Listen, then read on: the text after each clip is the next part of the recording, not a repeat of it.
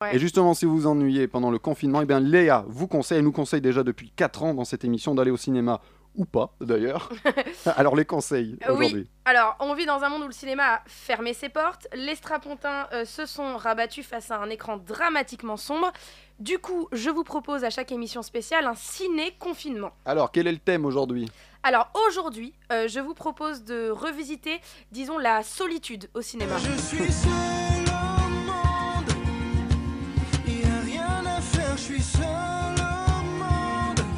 Assez de circonstances. hein.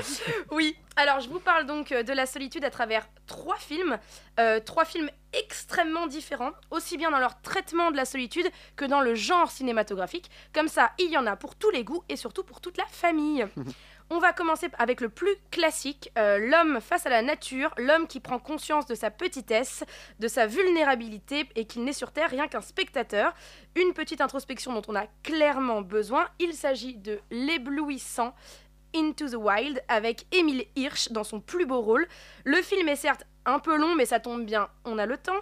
Et jamais la nature n'a été aussi bien filmée. Elle n'a besoin ni de maquillage ni d'Oscar pour se pavaner devant la caméra émouvante de Sean Penn. Alors justement, euh, ça, ça donne envie, mais t'as pas peur justement que ça donne envie de, de liberté, de, de nature aux gens confinés? Alors oui. Du coup, je vais vous refroidir tout de suite et vous proposer un film post-apocalyptique. Comme ça, vous pourrez avoir un aperçu des conséquences si vous sortez de chez vous. Il s'agit de Hostile. Et c'est la malheureuse histoire de Juliette qui a fait une sortie de route dans un monde où les survivants humains se cachent pour échapper à des monstres mystérieux.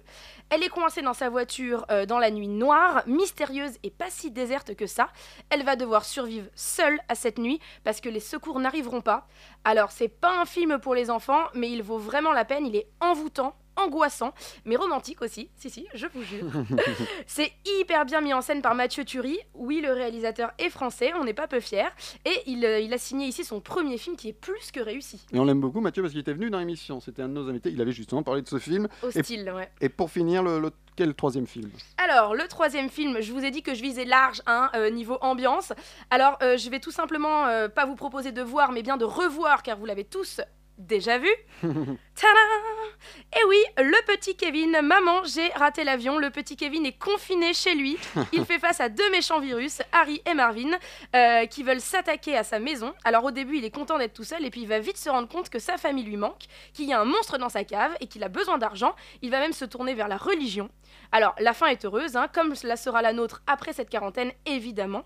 Le film est pour toute la famille, sauf pour les personnes très anxieuses. Pourquoi pour les personnes anxieuses? T'as pas vu le film, Thibaut? Le gamin finit jamais ses macaronis, ses macaronis au fromage. D'accord.